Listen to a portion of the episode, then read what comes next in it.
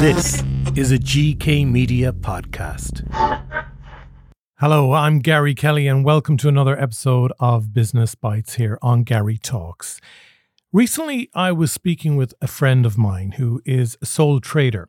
And as their business is growing, they were telling me that they are going to be more decisive about where they do business, as there has been so many roads they've gone down which have proved fruitless or generated very little income. I've been down this road myself before, and it took a while before I realized that I wasn't defining my ideal customer and going after them. I was simply going after everyone. This is why building a customer profile is so important. Often, when we start a marketing consultation with a new client, I ask them who is your ideal customer? Who are you targeting? And the response I often get is everybody. And this is when I know that the core of their messaging stream is broken. Rule number one not everyone is your customer.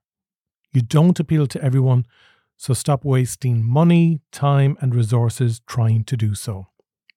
For example, lots of people love Apple's iPhones, but there are a lot out there too who don't and are pro Android.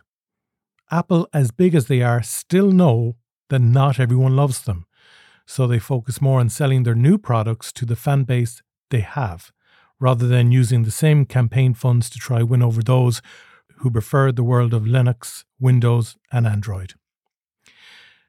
Another example Dwayne The Rock Johnson. He's one who has mass appeal and is a huge movie star, one of the highest paid movie stars in the world and he fits into Hollywood's quadrant theory, which is an audience of four sectors children, male adults, female adults, and middle aged to elderly people. The majority in all four audience sectors like The Rock. Like to watch his movies, he appeals to all those audience groups. Yet he scores 90% on Rotten Tomatoes, so there's still that 10%. And in a world of 8 billion people, there are probably millions of actors out there, but very few actually fit into the quadrant theory. And even that isn't 100% bulletproof. So, to save you time, energy, and investments, you need to first know what solutions your product or service provides and then who is the audience you most appeal to, and around that you create your branding and marketing campaigns. That's it in its simplest form. A great conversation I had before with a CEO who isn't a client of ours, but he was complaining about not making enough money. So I decided to ask him, How much money do you need to get what you want in life? When he did his sums, he realized he didn't need as much to get what he wanted personally out of the business compared to the magical number he made up in his head and kept enlarging every year on comparison to annual turnover figures.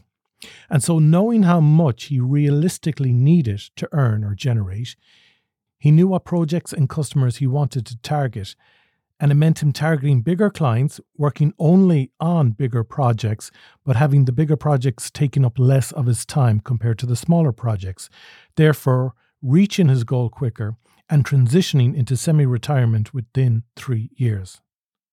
On knowing the goal of how much he realistically needed to earn to satisfy his needs, he then knew what he had to do to create that income and therefore created customer profiles of who to target. So while you are chasing your dreams, you need to know who you are chasing to make those dreams and goals become a reality.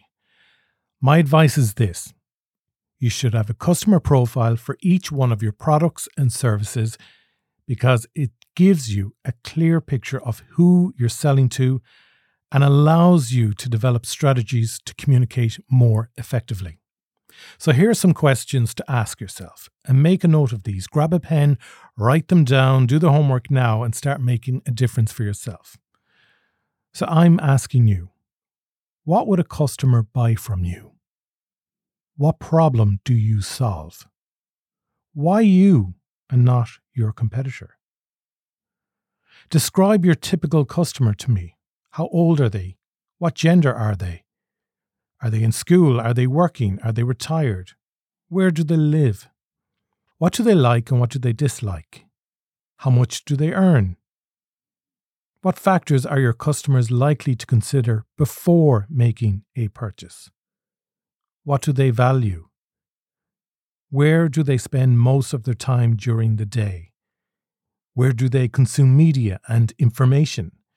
Do they like to shop in person or online? What influences their decision to buy? And what is their preferred method of communication or being contacted? Now, on answering these, you should have a clearer view of your ideal customer and try not to go outside of this target market. Firstly, test it, run campaigns, make tweaks accordingly if needed, update your profiles only if needed based on changes to your products, services, or costs. But once you've built those profiles, they are the foundation of your marketing. Do them right at the start and you won't need to change them much moving forward. Thank you for listening. Take care.